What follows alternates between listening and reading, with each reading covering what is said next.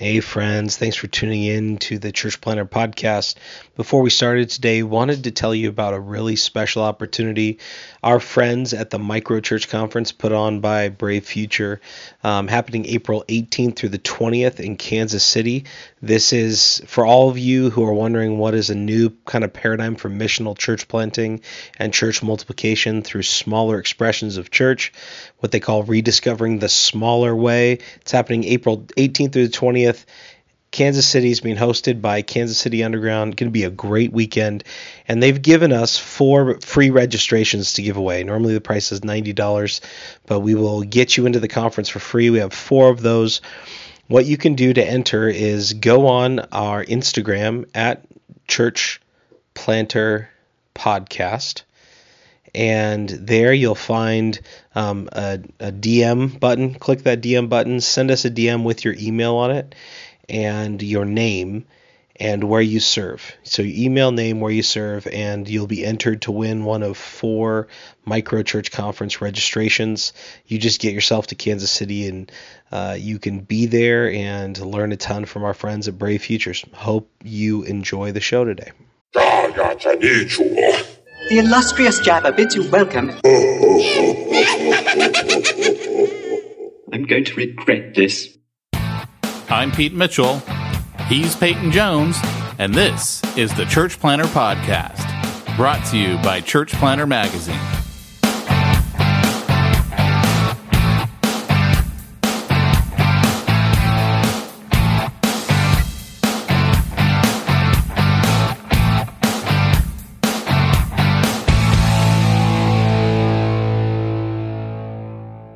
Hey, Church Planter, this is Pete Mitchell. And this is Peyton Jones. And did someone like come in your office the second we started? Because all of a sudden I see you go. Do a quick little. So head. it's funny you say that. I could have sworn I saw a person there.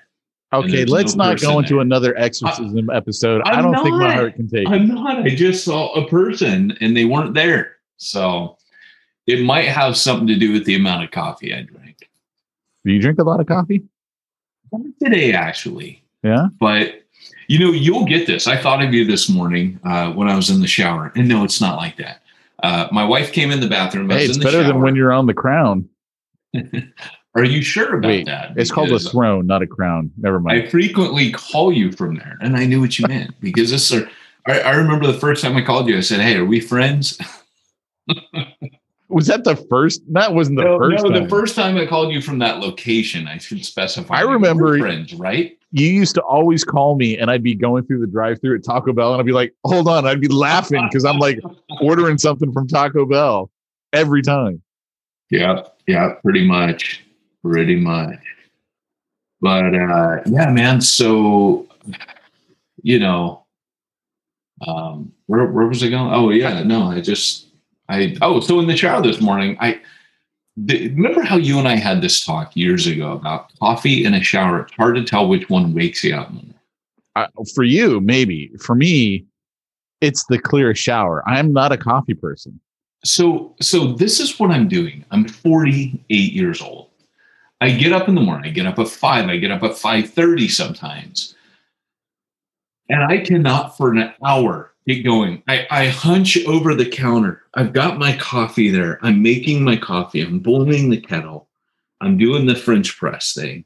And sometimes I'm so tired, I don't reach over to the French press and pour the coffee in the the the the cup because I hurt so much. Like being old is no joke, dude. Like like I just have this. I, wait, I'm trying to understand this. Say this again. What is hurting?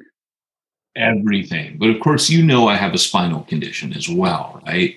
So that might be part of it. But I, I would have to say it is because you're not that much older than me. You don't have that, dude. It started this, this year. This kind of perfection. Keep in mind, I got COVID. This kind so, of perfection. You didn't get COVID. Oh, I totally got COVID. You Did kidding? you get tested, or are you just saying I didn't have COVID? the test at that time? See, you didn't have February. COVID. The Stop doctor. This. Stop no, this. Stop you, this. sick as a dog in five. I guess maybe you were just sick. Airport. Maybe you were just sick. Five weeks. You remember how sick I was, though? No, you were probably taking five weeks off. I pretty much was I pretty much was. And I remember I went to the doctor and I described everything like the broken glass in the chest, and just sleeping all the time. And Get the antibody test, and then I'll believe you had it. I, uh, you know what? I, I might do that. I'm, I'm convinced because I get stranded in Portland Airport back when the whole thing was breaking out. I'm convinced that I'm immune to it because Jamie and I know so many people who've had it, and we're like, like we've been hanging out with them, and they all get it. So we're either typhoid Mary over here, or we're just immune.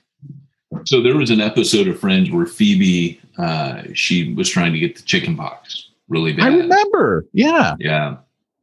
So that's what you remind me of. But no, I mean, here's the thing. I told Andrew this morning when I'm boiling that kettle, starting tomorrow morning, I'm getting in that shower because it's not until the water gets over me that I'm actually feeling like like I'm I'm like I'm the Tin Man, dude. Like oil, oil. Remember that in Wizard of Oz? See, you oil? can't do that when you got your microphone set the way you do. Like when you do those weird voices, it cuts you out, and I, I can't hear it. Neither can anyone else. Okay, remember when the Tin Man Tin Man needs oil and he's all frozen up and he's like, I need oil. Could you hear that? And, and better. Really? What can you So, uh, change the setting? Like, are they doing work in the background? Dude, my microphone's a mystery. I have no Oh, yeah, dude. Like yesterday, I'm doing this call and he's underneath me putting screws in the drywall in the in the garage ceiling. That was fun. So Nice. But anyways, so on to but I need to do that starting tomorrow because what I'm doing is not working. But keep in mind, like I said, I have a neuromuscular condition that I was born with, and I had a spinal condition I was born with. So I always have a sense of like dull pain And- in my entire body. And you're ugly, so you know that's a I'm Totally trifecta. ugly. You know, it, it's weird because I never go to the doctor. So when I go to the doctor, they're always like, because I got an MRI and they're like, the guy's like, you know, you have congenital spinal stenosis, right? And I go, what's that? He goes, where your spinal column's too small, your spinal cord. I said, what do you mean? He goes, your spinal. Your, Did you say, "Look at me, I'm a hobbit"? How can I have a spinal cord too small? So he goes, yeah. He goes, do you do you have pain all the time? And I'm like, oh yeah, I've had it for years. I, I know my wife. I thought everybody has it. She says, no, not everybody has it. Because when when we were dating, I'm like, you know, like you have that pain. It's like that numb, almost like vibrating, and it hurts a little bit, but it's kind of always there. And she goes, no. I I know. go, I go, I go, you don't have that?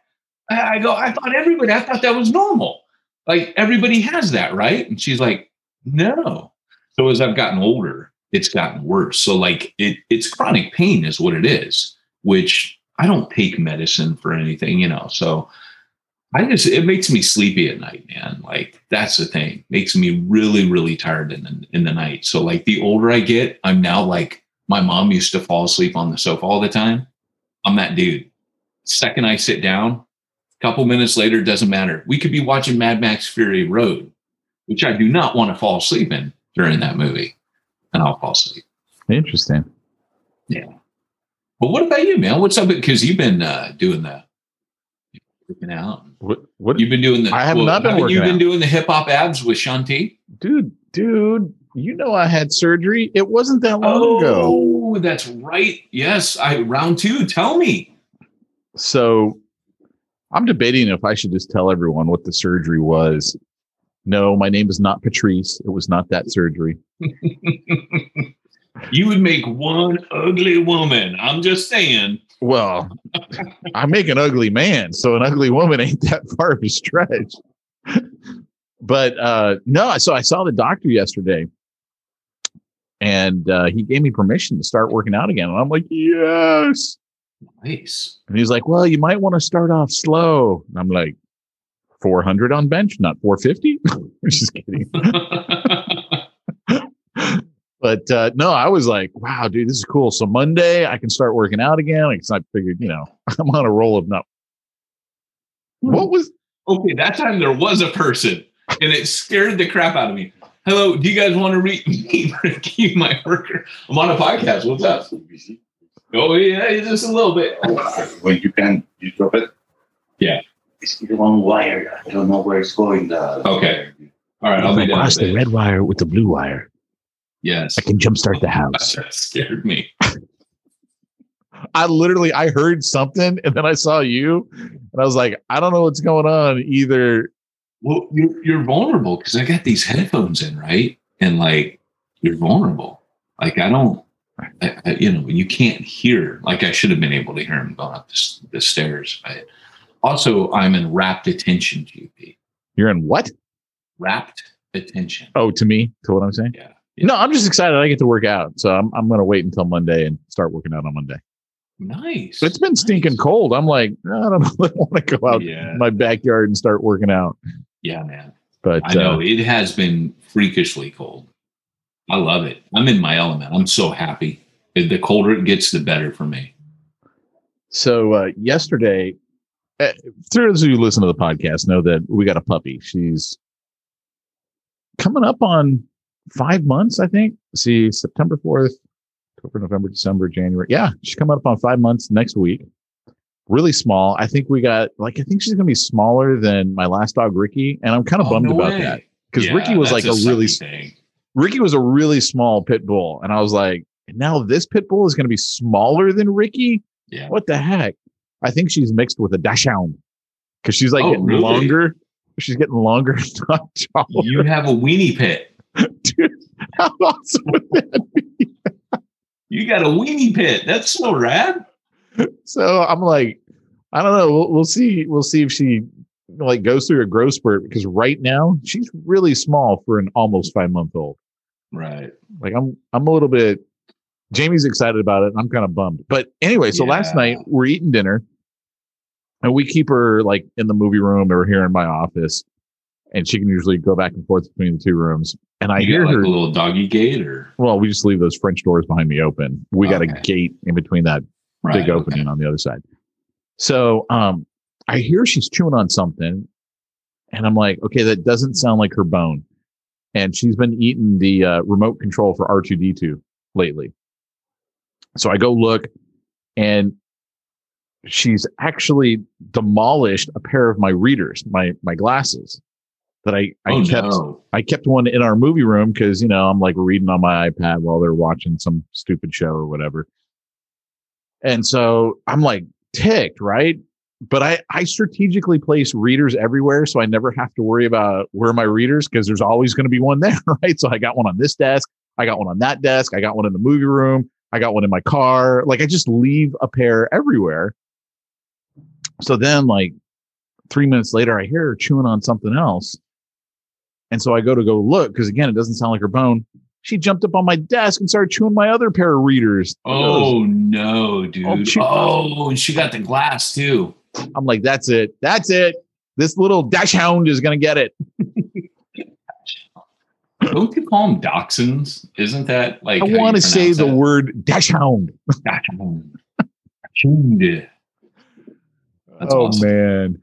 Hey, I just had uh, some some people from Germany join uh, New Breed. I think I mentioned You Janosch, mentioned. who, uh, but they have officially been. By the way, Tyrone in. Peterson says ugly is a medical condition. It, it could be. It could be. Oh, man. Is he talking about me or you though? Well, I, I would think it was our conversation where I said you, the three conditions you had you, your neuromuscular, your spine, and your ugly. Yeah. Well, that's like Roseanne, Roseannadanna on Saturday Night Live, where he he writes, she reads the mail, and this guy's like, uh, "Yeah, and I got bunions on my feet, and I got this, and I got," and he's like, and the way she reads it, and then she stops after he gives all these ailments. He's writing in for, uh, it's Dear Roseanne, Roseannadanna. It's like a, uh, you know, like Dear Abby or whatever. she stops and goes, "You sound like a real fun guy." which is her way of saying "suck it up, Buttercup." She's just kind Ah. bagging, rubbing it in, I like that. Little Yeah, suck it up, buttercup action. dude. I sometimes say that to my daughter. Is that wrong? I tell her, "You guys," but I say it in an encouraging way because you know she's got a lot of things she's got to overcome, and right now she's wearing leg braces. Sometimes I'll say to her, "So I was spelling out to her this week. I'm like, hey, you know, and this for those of you that are like, oh my gosh."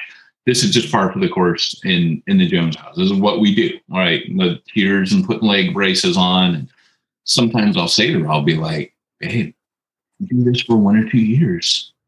you, you're not going to need these anymore. You know, that's what the doctors are hoping. And then I'll be like, Have her watch Forrest Gump. but then I say, you've got to suck it up, okay? You've got to suck it up.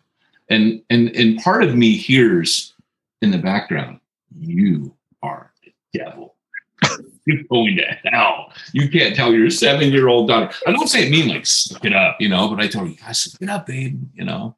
Okay, I you, you made me think of a story that I got to tell you about my daughter. so Fridays, I got to go pick up my kids from school. It's literally behind our house, not a big deal. So I walk over there.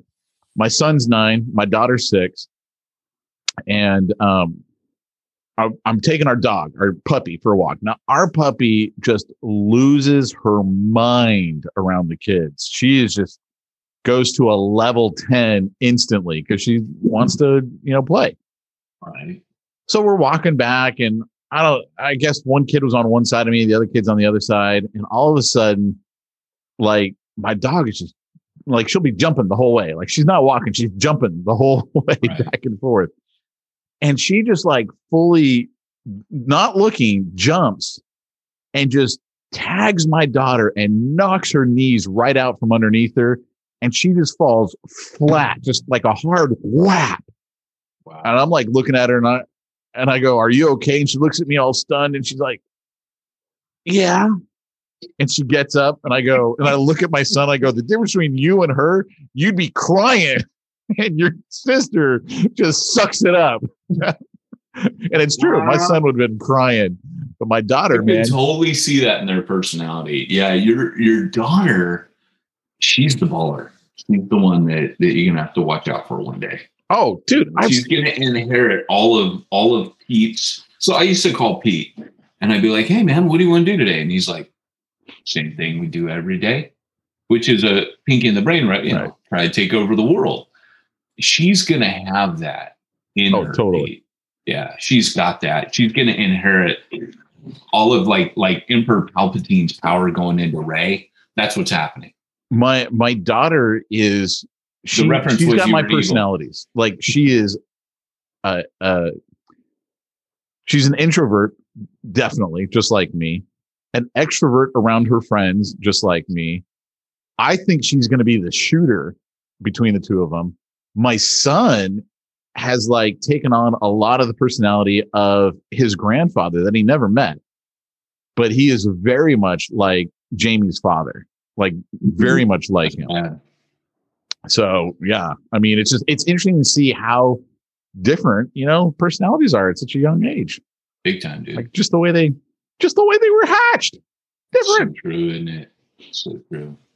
So hey, uh, good good news, man. I got to share this with you real quick. Yesterday, Jamie and I had a serious conversation about moving out of California. Really? Wait. So I can't get you to move to Carlsbad, but you're going to move out of state. By the way, if I have to live in California, I'm not leaving Orange County. I'm not moving to Carlsbad. Yeah. San Diego is rad, dude. No, it is. We're the It's- beautiful, but I can't carry a gun as easily down there as I can up here. Are you serious? It's harder to get a control uh, concealed carry permit in uh, Are San you Diego. serious? It's becoming looser because they're seeing how good Orange County's doing. Orange County is basically a shall issue. Um, but what San Diego did is they basically you'd have to say, well, I'm a business owner and I hire and fire people and I have to go to the bank and blah, blah, blah. You'd have to give them all those excuses. And then they were issuing their permit saying, okay, you can carry, but only when you're doing official business duties. So you couldn't carry just going to the, you know, dinner or whatever. Really? So they're starting to loosen that up. They're starting to change it, but I don't want to move to that kind of a county.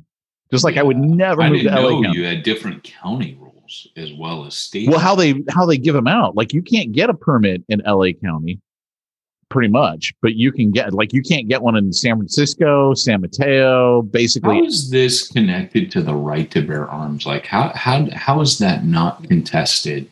oh, it is being contested, but it's so smooth and slow through the courts that it's it's like probably another ten years from hitting the Supreme Court. Oh, wow. Our system is pretty gunked up. You know what I mean? Well, yeah. So Jamie was like, because I'm reading the- John Adams right now. about the founding fathers, that big giant 24 hour long uh, audiobook. So I'm listening to it, which by the way, I, I was telling you, that's what I want to be my dream job is um, Read books. where I can say three words and just sit back and collect my millions. This is audible. That's that's what I want, my job. But I have a feeling like the voice of Siri, he's not getting paid for every one of those. He, You he walked he walked into the studio. You know said, what it "Right, was? He was we'll a guy on Fiverr. They gave him five dollars on Fiverr, and they're using that for everything. Wouldn't that be rad? that would be the best. Oh gosh, yeah. They paid him a one-time fee, and they. I'm and the voice of away. Audible. I got five dollars for it, and Fiverr took their oh. cut. But how cool is it? Like the the lady that recorded Siri, she didn't know she was the voice of Siri until she heard herself on it. Oh, really? Yeah, she that. had no idea because I guess people do those for like all kinds. They could have gone to any company. Sure. Apple just like their voice and body. Nice. So, sorry. No, so we were talking. We were talking about Tennessee. We were talking about Texas, and part of the reason why Jamie's like open to it now is my son is extremely social. Like you, you know him. He's, he's like I said, the opposite of me. He's a total extrovert, and he's only nine years old, and she can see part of his issues is he's suffering from depression. And she's like, what nine year old has depression? This is ridiculous. These lockdowns, this, oh, but they opened them up this this week. Yes, now that yes. Biden Here, is here- in office. here it is. I'm, I'm going to take away all of your freedoms and then I'm going to give you a little bit back and go, Hey, aren't I so good? Look at how I helped you out. I'm like, it's in the 40s. And they say, now we can do outdoor dining. Yeah. Seriously? You didn't do anything for us. No. We've been going to this uh this underground restaurant that's not underground. They just opened. And they're like, we've been eating inside. We're like, forget this for weeks now. really? Yeah. Wow. Apparently that city, I'm not. Gonna, I'm not gonna say what city it is, but that city's police No. does not No. care because I've heard several other restaurants in that city are have been open. Well, so Encinitas, um, they're they're just defying their city's fines because they're like, look, we got to stay open. We're social distance. We're following all the guidelines. It's outdoor seating, um, but we you can fine us all you want. We're just not paying it. Right. And so the whole city has banded together in San Diego County to say, yeah, whatever, fine us. You know, Big- Steve Erickson said they just gave us the opportunity to dine outside last month here in Minnesota. Oh my Oh gosh. gosh. Steve, you guys have the best restaurants. I adopted my second daughter from St. Paul's. Oh my gosh, the food places there. Um, what's the what's the um, is it Dunn Brothers?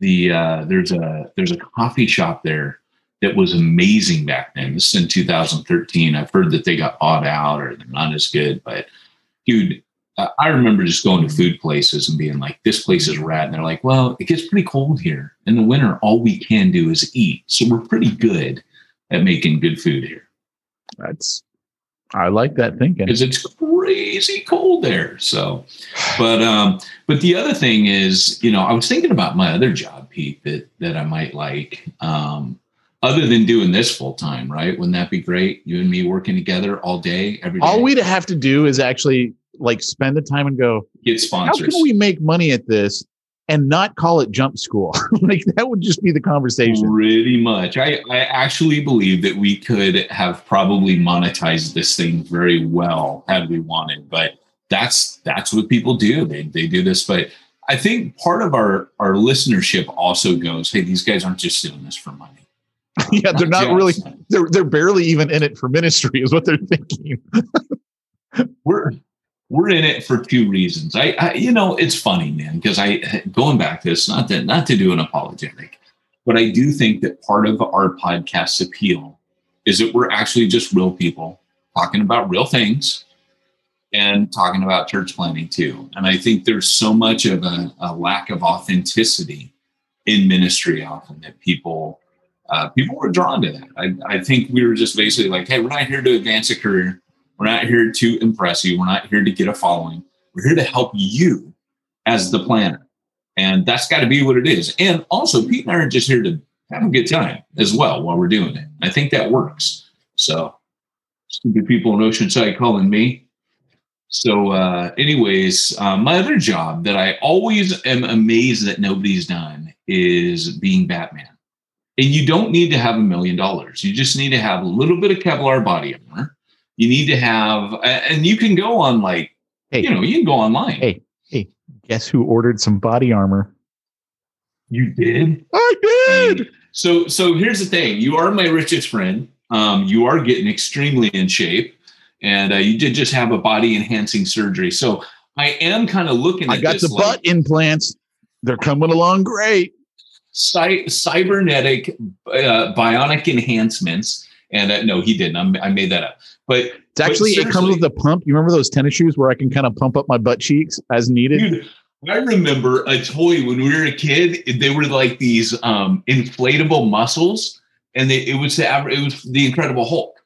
And so you would stick these under your T-shirt, and you'd pretend to get mad. You had like a little hand pump, and and on the commercial, you can look this thing up. He goes, "Oh no, he's getting mad," and he's over there, and he's like, and he's like pumping this thing up in his in his muscles and his shirt. And in the in the in the commercial, the kids, it's like the seventies. The kid has a, a rubber hose, a garden hose, and he goes, ah, and he bends it like it's a bar. And then it shows him holding an ice cream cone. He goes, and crushes it, and ice cream goes everywhere. It was rad, and I wanted that thing so bad. I'd still, if for an adult, I would still have it. I'm just saying. Except if they made them today, you wouldn't have to pump it. You'd be like an app on your phone. You could press a button and it would automatically fill. I'm just saying. That's how Okay, stupid so- technology is. this is the other thing. You see these trophies that I got back here, right? If if you're listening to the podcast, I have a Snake Eyes helmet, I have a Boba Fett helmet, and I have a replica of the child behind me.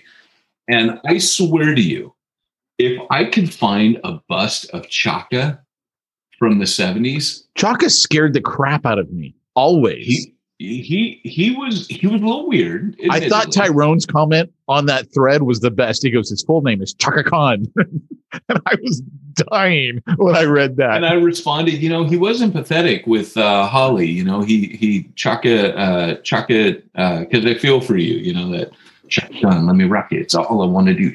Come on, let me rock it because I feel for you. I don't I don't know know the song, but thank you for, See- for giving us that. See that I did. uh, Only a few would know Chaka Khan. So that was a that was that was the first white people foray into rap back in the day. So, um, anyways, what I was going to say was going back to um, Chaka though. Uh, Chaka was a deal, and and also, do you remember um, the Sleestaks? Yeah, what's that from? Land of the Lost. Oh, it was the same. Okay. yeah. I They remember the name. Yeah. And they come in. Well, Brandon Brooks sent me all of these like 1970s like Halloween costumes.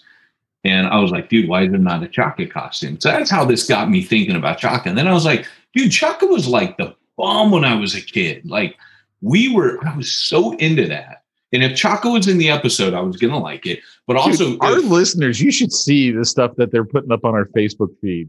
Like Steve just shared the Chaka Khan music video from YouTube. yes. And uh and and then and then the the guy that would be like, yes, Will Marshall, the the good Sleestak, the smart one. And I'm blanking out on his name right now. But uh I told Brandon Brooks, I go, remember when this Sleestak was on screen? I'm like, always felt safe. And he goes, Yeah. And he goes, funny enough, that's my buddy's dad, because Brandon's in the in Hollywood. And so he's like, Yeah, I met that dude. And I'm like, I'm like, is he still alive? Because I know Brandon will hook me up. And Brandon's like, no, he passed away about four years ago. But that dude, man, he was like this wise, good Sleestak that was going to help him get home. Oh my gosh, dude. So good. Hmm. So good. Memories. Memories, Pete. I'm, I'm getting a little, little, little, little gushy here. But, Well, we should uh, actually get be into Batman. Why can't I be Batman, Pete? Why, why Um, can't, if I too have short. that stuff? You're too short. Okay, okay, but if Did I'm you see that shadows, article? Did you see that knows. article where they're like, uh, oh man, Michael Keaton should be the next Batman? Did you see that one? No. They're like the current Michael Keaton should play the next Batman. I was like, that would be Michael great. Keaton. You know, Even like how how old he is now. Yeah, just But dude, you've seen, you've read the comic The Dark Knight, right? Or have you seen the cartoon where Batman's all old? no. You see, um, I'm I'm a man and not a little boy, so no, you can't you can't tell me that and watch the movies you watch because you have that little boy thing going Pacific on. for sure. Rim was a great movie. Okay, did you know? there was nothing wrong with that movie. exactly where I was going. See, so so hey, uh, I, I was going to talk a little bit today about spiritual warfare and planting, and I'm going to, but I want to talk specifically about temptation. Um, and part of the reason for that, I've got a couple things going on life, and we're going to get into the topic here in a minute. Number one, I've got a webinar this Friday at 3 p.m. Pacific on mobilizing your church, um, which is uh, kind of one of my passions. Um, talking about cogs or what people would call micro church, I guess we never called it that when we did it, but um, but getting your people mobilized, activated in their gifts. So you can check into that. Go to if if you don't sign up to Ministry Ninja newsletter, you need to go to ministryninja.com and um, you can find all the details there. Uh, but anyways, check on my Facebook wall. You'll see it there. Um, but the webinar is going to be this Friday at 3 p.m. And um, You, you know this is airing on Monday, right? So yeah, but for the Facebook people, Okay, Facebook Live. okay, so- for all you guys, check. so it out. everyone listening to this Oh. on the podcast is too late. it already happened. But go to Ministry Ninja anyways. You're going to catch the next one. The next one is going to be with Ralph Moore, and that's in February. So Ralph and I are pretty tight. We we become friends. He is a mentor of mine. And then uh, in March, I think it's Brian Sanders. So we've got a pretty cool lineup coming up with people that I respect and I think you should listen to, and uh, you can check that out. But for my day job, what I do is I write uh, episodes of I would so like to say um, the new Star Wars show. There's nine of them coming out. Um, no, I write episodes of Through the Word, which if you never check that app out, it's pretty epic. Um, it is eight to nine minute uh, chapter summaries of the Bible. They're frequently uh, number one on YouVersion for uh, downloads. They are a ministry that I deeply respect. The guy who founded it actually uh, up until recently was um, heading up Refuge Long Beach and leading that team over there. So, uh, anyways, but right now I'm doing a series on temptation. And I just gotta, you know, when it comes to church planting, you've got a target on your back. Like immediately, the second you put your toe to the line, Satan goes, "Okay, you know, um, that that's that's that's how you used to fight. You put your toe to the line, the guy could hit you." right? In in boxing match, as soon as you put the toe to the line, boom, right? It was it was game on. So you only put your toe there if you're ready to get hit, and that's how it works with church planting. You put your toe to the line, the enemy's coming in for a blow, and uh, so Pete, I'll let you do the transition, and then we will talk about temptation. I got to remember what we say in the transition. uh, It's not the Let's see. podcast church planners deserve. It's the podcast they need. Great Scott, it's time for this week. Stop it. Let's get down to the nitty gritty. There we go. All right. Well, hey, I don't know. Um, everybody, think about your first temptation, right? My first temptation uh, was when I was a kid. I used to sneak food because I was a fat kid, and uh, Peyton Jones needed to feed. But uh, the Bible actually talks a lot about temptation, and the reason why. And, and I always think that, that people kind of need an understanding of why does it matter? Why does temptation matter? Why does overcoming temptation matter? Why don't I just fall into it? Why what what's the big deal? I mean, hey, I can ask forgiveness later, right? But God is more concerned about keeping us safe than he is making us good. And and and I know that that you might be like, well, wait a second, the Holy Spirit's making us holy. Yes, he is. But but why does holiness matter? Holiness, if you boil it down, Jesus said, if you if you want to keep the the commands of God, which are holy, perfectly, you love God with all your heart, you love your neighbor as yourself. So when we talk about it being safe, that's the core reason is because sin hurts you, hurts God, and it hurts other people. Um, now, don't get all theological with me and say, technically, it doesn't hurt God because he's an immovable, unchangeable being. Yeah, whatever. But it hurts your relationship with him. So anything that hurts us it pains God and it hurts God. And I mean, you you would definitely say that Jesus is not some un. I mean, he might be the rock of ages, but he's not an unfeeling rock. So Jesus cares about these things. It actually says he underwent temptation for us in every possible way, so that he could so he could sympathize. Like he feels, he cares. So, but you know, uh, most of us, um, especially Pete Mitchell, because he's got his reading glasses on, he's reading. Uh, is drawn to temptation like a bug to a bug zapper, right? But we keep coming back to sin over and over and getting our wings and antennas fried. And uh, think about it for a second, right? Our our biggest trilogies ever. Pete, what would you say were the biggest trilogies? There's only one Okay, give me it. Star Wars. Okay. Why do you think that trilogy connected with people? What do you think they related to in that? Lightsabers. Okay, that's not where I was Robots. going. That's not where I was going either. Laser guns, But not as much as the lightsabers. planets, uh, maybe the hairstyles of Princess Leia.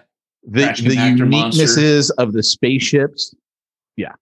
I still think the the trash compactor monster was the real reason people liked that film, but uh, last season uncredited appearance.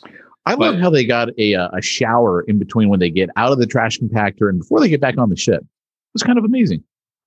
Yeah, but it's it's science fiction. It's like space. They just they had a thing they took out and they did the thing with the thing and then they got clear. They they got like uh, uh that shampoo where it's like you don't need to wash it out. You can just put it on your hand, rub it in your hair, and you're good to go. I just pictured her walking down the, the hallway. One of them pushed a button and this air vent all over in a ring went blew They should have had that on But they didn't show that. Spaceballs. If they had that on Spaceballs, that would have been perfect. that would have been rad. But uh, but anyways, you know, it's the the reason that I think people connected to those films so much was that it was it was the temptation of the dark side.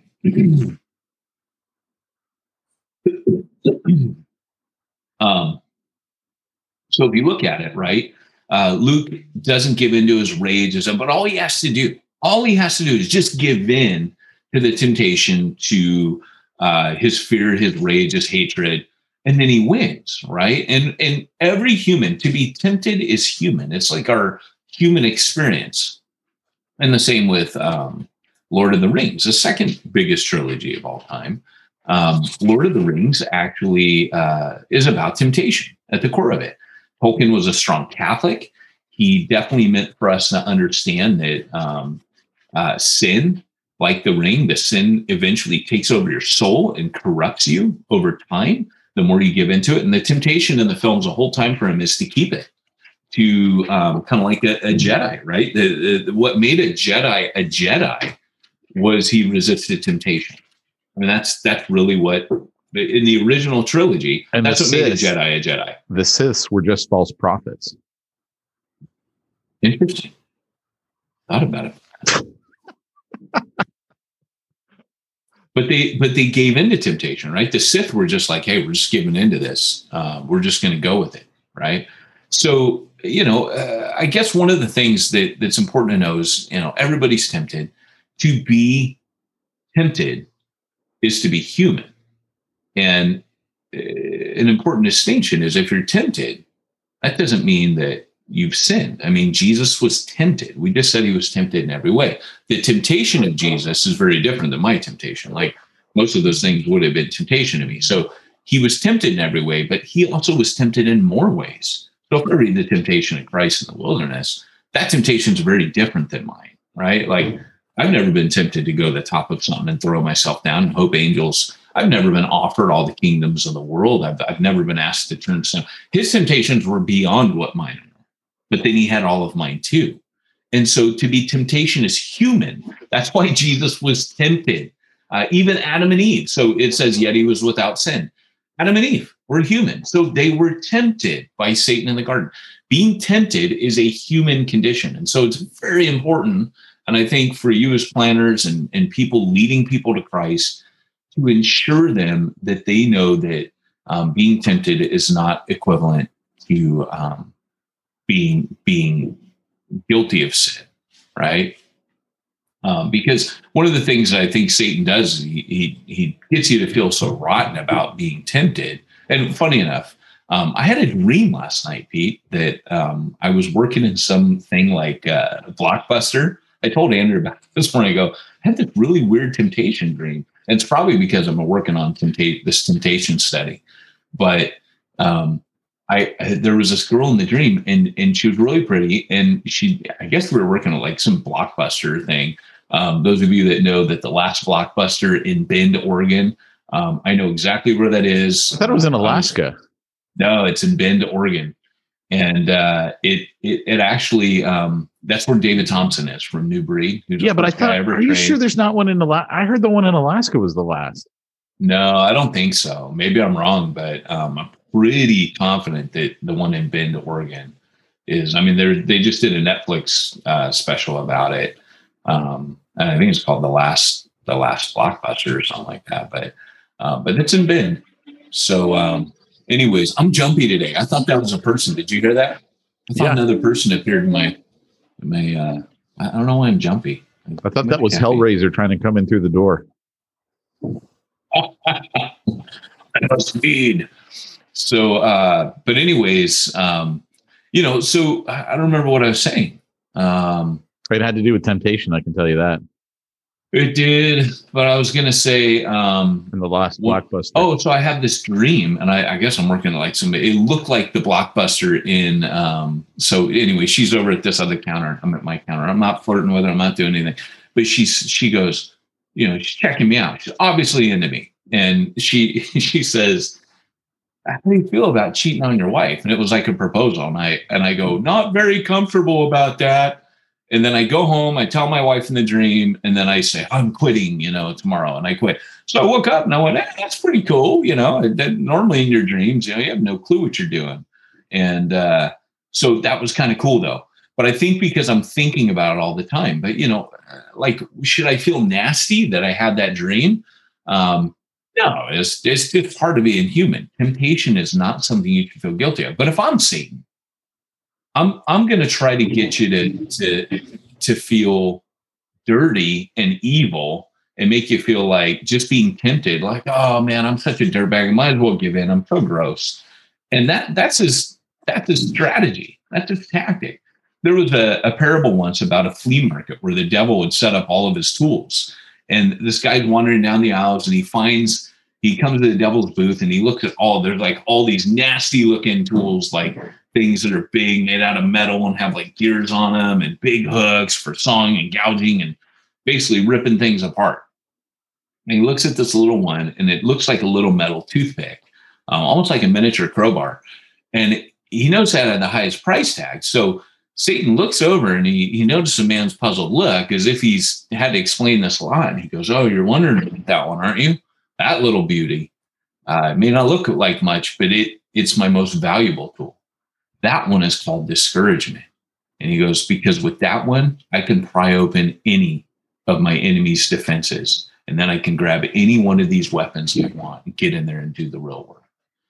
And and and i think with temptation that's what satan actually does. He discourages us right off like it's like an alcoholic right? The alcoholic they train the alcoholic to just resist that one drink. And you know pete from like not eating bad food. Like at one point you had to get past that first craving Right. or whatever it was taco bell or a donut or whatever and then you get past that and you feel empowered and you're like i can do this wait i can do this But then And at the same time, you always got to remember, like for me, it's like, okay, at any moment, I could easily go back to that.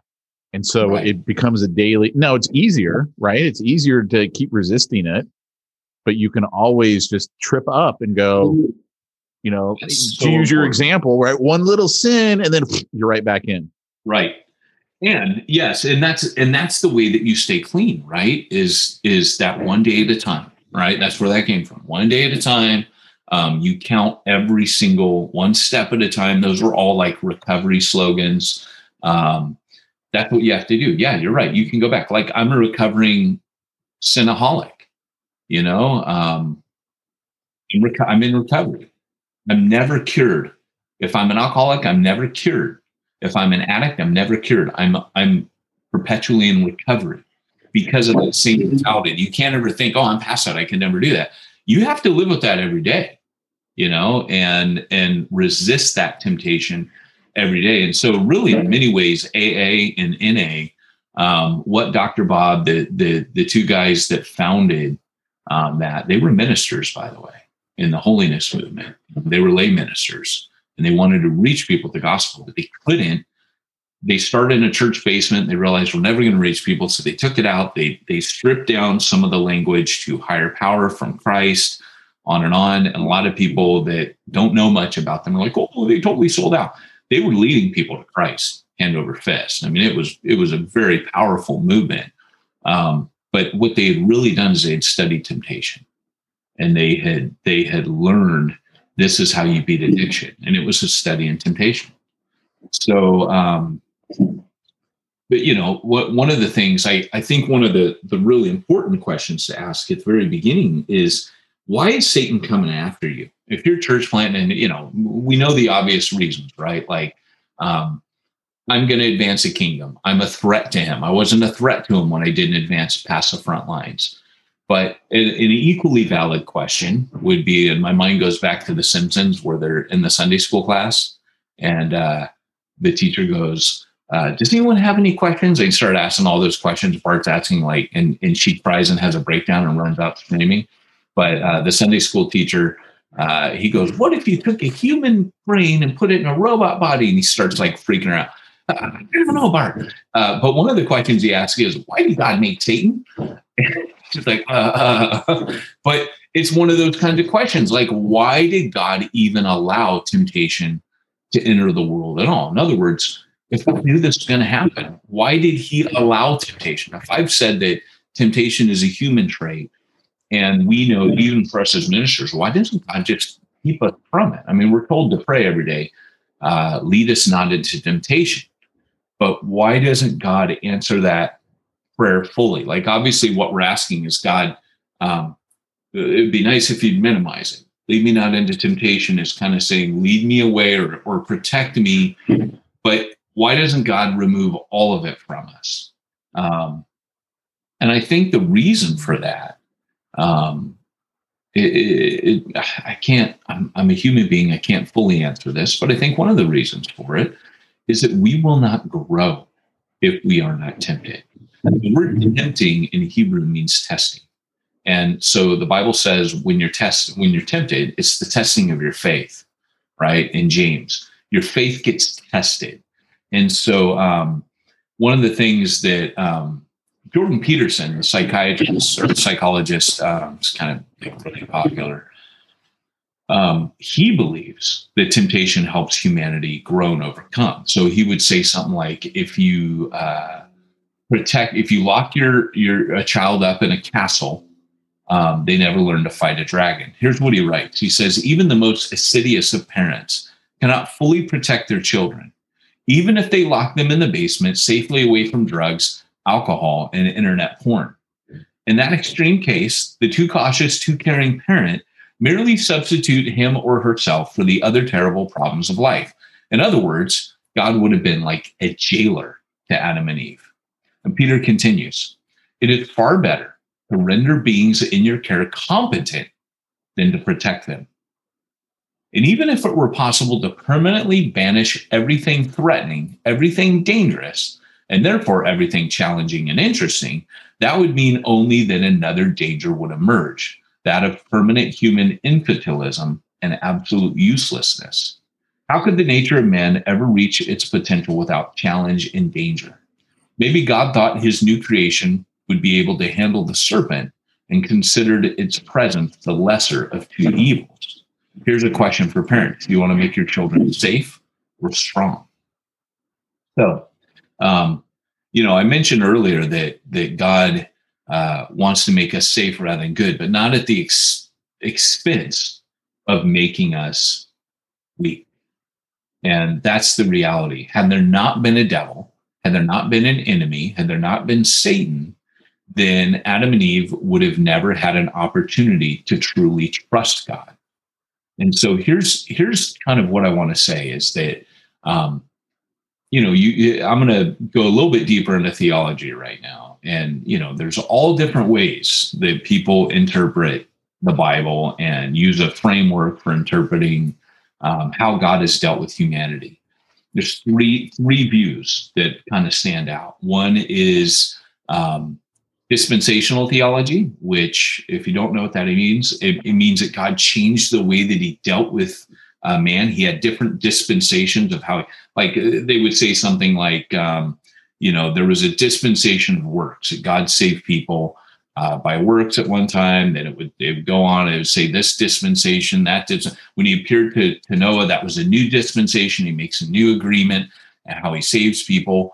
And um, I'm not a dispensationalist. I think it's it's pretty easy to disprove uh, dispensational theology. John Gerstner, R.C. Sproul's uh, teacher, did great work on that. Um, another guy I'll talk about in a minute did some amazing work on it. Um, but then the the you know, and a lot of people that are uh, from Arminian persuasions believe in dispensational theology. Um, the Reform camp says no. Um, when it comes to Adam and Eve, um, and this is where this is going. By the way, I should have set this up better. But when God was dealing with Adam and Eve, He had a covenant, an agreement on works. If you obey, you will live. So all you have to do to stay in the garden is obey and live eternally. Just obey this one command. And then once they failed the covenant of works, um, then God set up the covenant of grace because there was no other way to save humanity other than grace because covenant of works was broken. It doesn't work for me. I was I was reformed. I studied all that. I believed it for years, and then I came across the works of a guy named D.P. Fuller, who was John Piper's mentor. Um, unfortunately, DP Fuller went went liberal. I actually did my MA uh, uh, on him, um, my my paper, but um, sorry about the noise here. It's a little distracting to me. But DP Fuller, I think, came up with the best interpretation of what happened with Adam and Eve, and it explains a lot. He said there has never been a covenant of works that would go against God's nature. It would give man something to boast of. And he goes, and one thing I know about the Bible is the Bible's completely against that kind of thinking. The only covenant God ever made with mankind is the same covenant he made before the fall and after the fall. And it was the covenant of faith. That Adam and Eve, what really happened at the temptation was a crisis of faith. They stopped trusting God. Satan comes in and says, Did God really say? Um, did he really say this? Well, look, I'm telling you, you, you surely won't die, he says when she reiterates. Um, it's it's and then it says, and then Eve looked, so she doubts what she hears, and then she she trusts what she sees, right? Um, she God told her, hey, just trust me on this. She doubts what she hears, she trusts what she sees instead. It says when she saw that it was pleasing to the eye, good for food, and able to make one wise, she ate. So she trusted more her senses, she trusted her own judgment, she stopped trusting God. And so, if you apply that to us, what temptation really is, is for each one of us, we go through an almost identical process every time that we are tempted. And that is a, a, a, the covenant of faith that God made with them, that He then made with Abraham and others. It wasn't different dispensations, it was a covenant of faith. We are saved by faith through saved by grace through faith. It is faith that always saved. Faith would have preserved them if they had trusted God. It was it was a covenant of faith, not a covenant of works. And sorry if this is going a little too deep and theological, but I, I actually think it helps us understand what temptation is. When I am tempted, and let's say like internet porn, um, Satan comes and goes, "You need internet porn."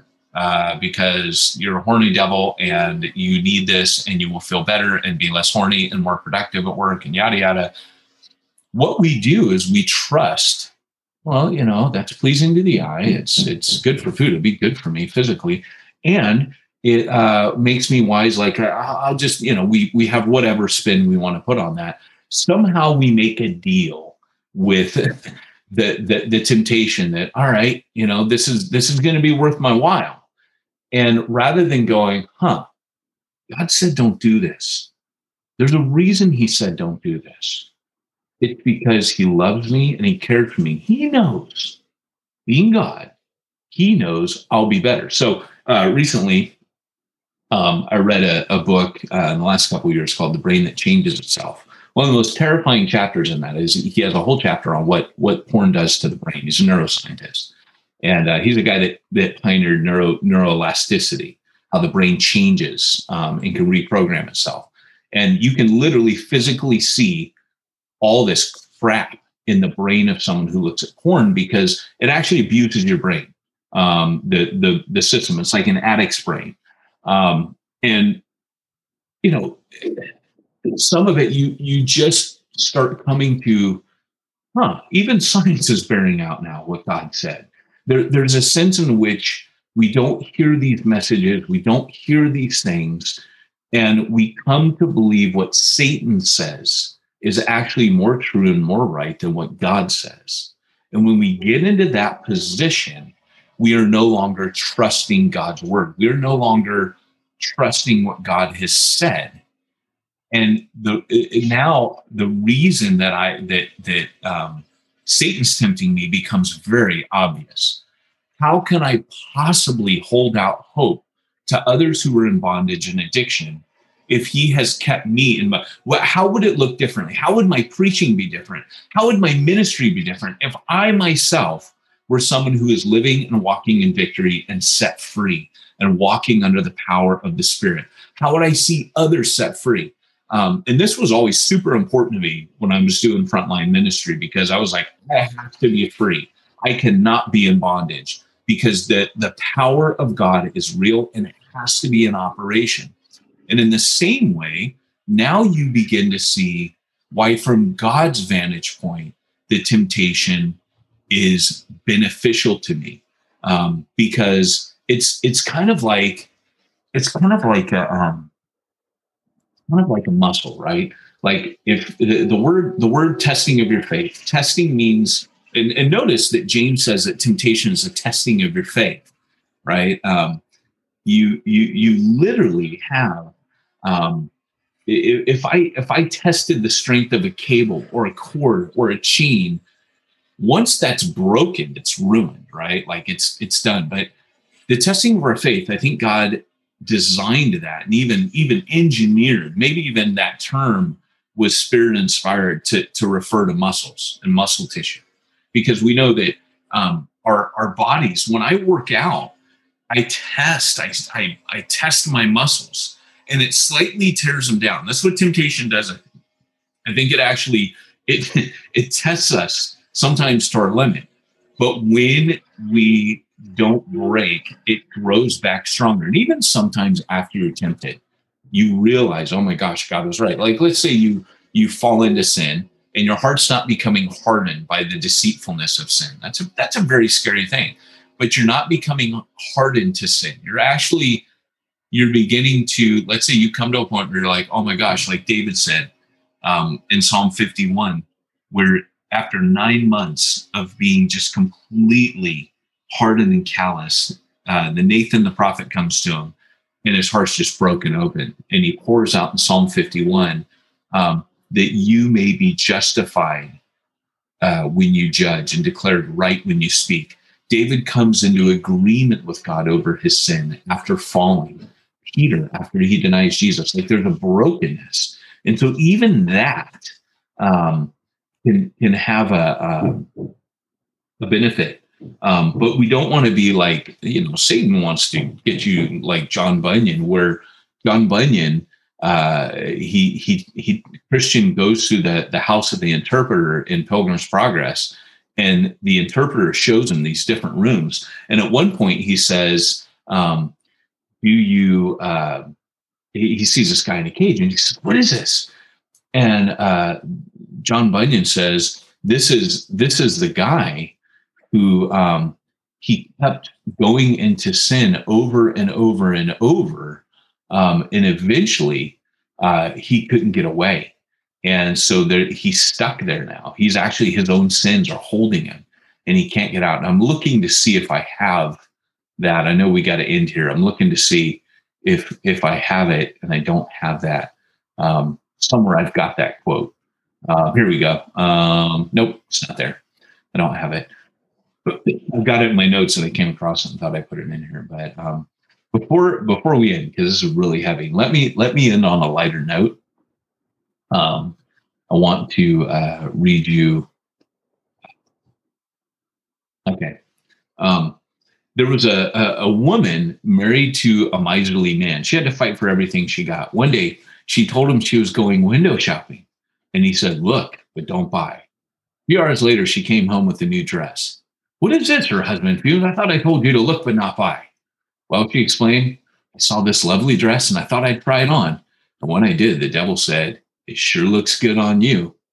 Right then, you should have told him, Get behind me, Satan, her husband exclaimed. I did, she answered. But when he got behind me, he said, Sure looks good from the back as well. Anyways, but you know, eh, I mean, there's so much. So this is like a four part study that I'm doing for for through the word, and you can catch it on YouVersion eventually. But um, just you know, for each one of you, right? Right? Like I, I was going to talk about spiritual warfare today, and I just thought, you know, let's head into temptation. The two overlap quite a bit, but it's good to know a little bit about the anatomy of temptation. But today we really only hit on the introduction, why it's important, and and and why it even exists, and what it what it does, what's Satan trying to accomplish, and what's God trying to accomplish through it. And I hope today it's inspired you to think because if it really is all about trust, I don't know about you, but that really helps me. It helps me to go, wait, wait, wait, wait a second. Uh, my faith in God is being undermined. Every temptation, like Adam and Eve in the garden, I'm going through a miniature crisis of faith here. And um, and so was Jesus, by the way. If you look at Satan's temptation of him in the wilderness, that's what he was trying to create in Jesus. Was a crisis. If you're the Son of God, hey, you know, trying to create that crisis of faith, and it didn't work. And uh, anyway, so I'm going to stop there. Do, do, do I get to talk now? Do I get to say anything? Suppose if you must. Are you Are you going to let me? yes. I know you want to speak. This is big day. No, it's funny. Uh, I was reading uh, yesterday, Second Peter, and um, it doesn't tie in directly with the temptation, but there were two different parts that I thought tied in really nicely with what you're talking about, especially as it relates to our church planters who listen to this. Um, you know, most of Second Peter is talking about uh, false prophets and teachers, and you know, basically pastors getting corrupted by sin to where they're totally off the reservation and not preaching the gospel at all. But this this reminded me of something you were talking about with when sin uh, controls us. So this is Second Peter two nineteen. They promised them freedom. So they're talking about the false prophets and teachers. That's the they. They promised them freedom, but they themselves are slaves of corruption. Mm. For whatever overcomes a person, to that he is enslaved. And I was like, yeah, Ooh. you know, you're you're you're Ooh. enslaved to that. But Yeah, that's its way in my study, people. But when we look back here at mm. Second Peter one, starting at verse five, this was the one that really like stuck out at me yesterday.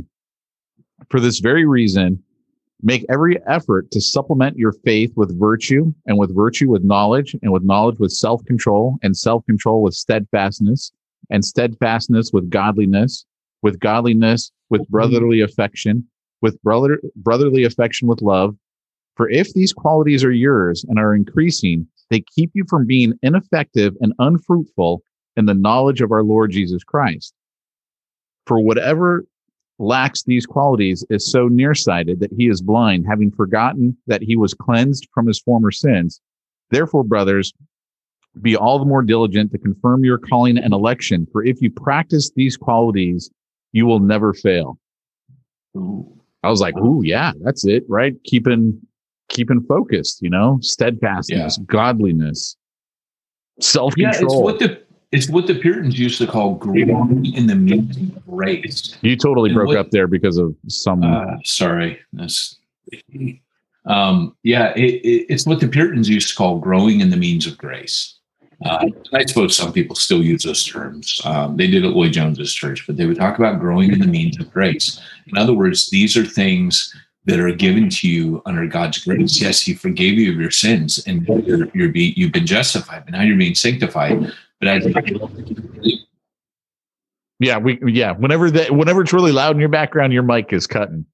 Well, I need to take. I just need to turn that off and let everyone suffer through the the. uh But yeah, that's that's that's powerful, man. Yeah, it's it's growing in the spirit. There's another verse in Galatians where Paul says, "So I say, live by the Spirit, and you will not gratify the desires of the sin nature." Hmm. So there's a as you're filled with the Spirit, um, there's a contrast. You're not. And and by the way, earlier when I said lead me not into temptation, that's what he's actually saying. He's saying, but deliver us from evil. He's saying, when I'm tempted, deliver me. But when it says lead us not into temptation, it's actually saying, change my desires, God. That's what you're praying for is change my desires to be desires because you're always going to have you're always going to have some of the other desires. They're always going to be there um, until we get the other side of heaven. But what you're praying is God change them, and kind of like you, like with uh, we were talking about the diet, like you just nailed your diet. Like you know, at a certain point, some of those cravings went away. Like you said, I could fall back at any time, but you actually began to change in your appetites. Yep. You stopped craving junk. Junk started almost being reprehensible to you. Um, and it works that way in the spirit as well, where you start to just go, oh, dude, sin. You start coming into agreement with God about sin, and you you start getting repulsed by it. Like those those of you that, um, and I, I hate to say this, but those of you looking at pornography, um, if you stopped doing that and God set you free from it, the stuff you're looking at now would horrify you if you came back to it after being set free and walking in the spirit over a prolonged period of time. You couldn't even look at it.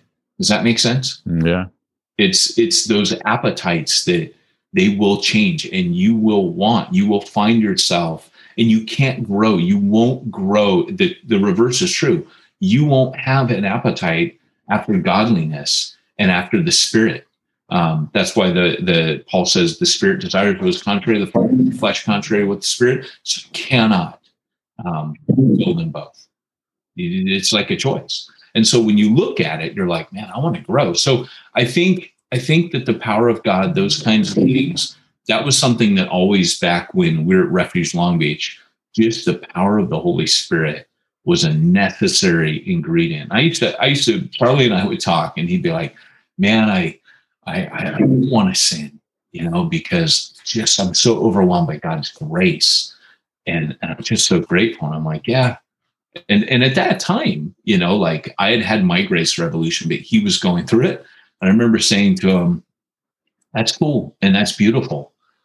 I don't want to fall into sin because I don't want to lose the anointing of the Holy Spirit. That I'm that like none of this happens without the anointing of the Spirit, the empowering of the whole, like the life change we were seeing, Pete, the some of the miraculous conversation, conversions, some of the some of the supernatural stuff that would pop off. Like that stuff we needed God. you know what I mean? We just needed him. And you know, so but oh man, temptation for sure that that going to come. And you know, it's funny. I mentioned the dreams. That's one thing that that I'll notice. Where we, we start off saying it, it, it's it's an aspect of spiritual warfare. When I am walking super tight and holy, Satan comes to me in my dreams. That's that's the thing. That's that's where I feel like those are the times, and that's again to try to discourage me for even having those dreams. You know, so it was nice to have an encouraging one last night.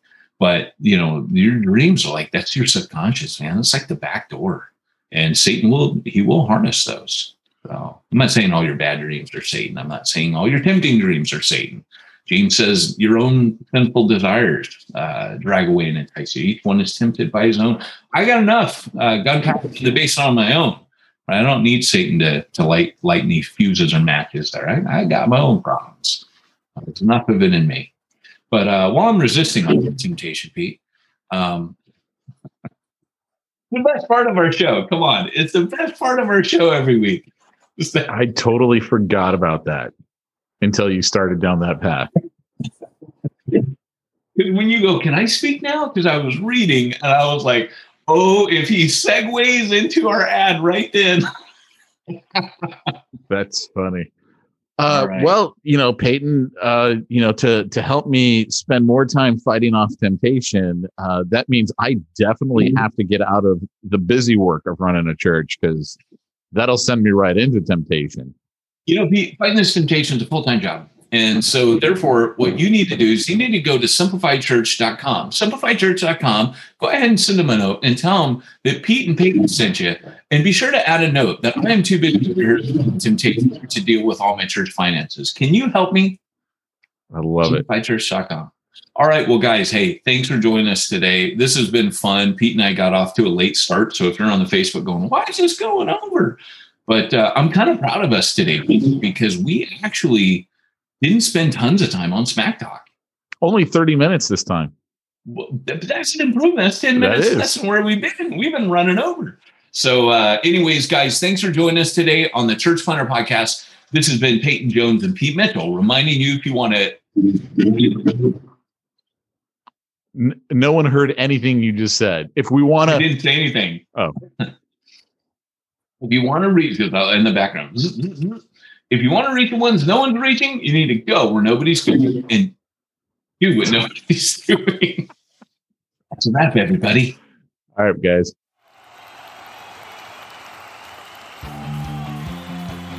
Thanks for joining us for another weekly episode of the Church Planter Podcast with Pete Mitchell and Peyton Jones. We'd love to hear your comments on this episode of the Church Planter Podcast. Visit us online and let us know what you thought at churchplanterpodcast.com. If you subscribe to us via iTunes and have enjoyed the podcast, leave us a positive review. The more positive reviews we receive in iTunes, the more iTunes will promote us to other church planters who would benefit from this show. This podcast is brought to you by the Church Planter Magazine, which is available in the iTunes newsstand or online via churchplantermagazine.com.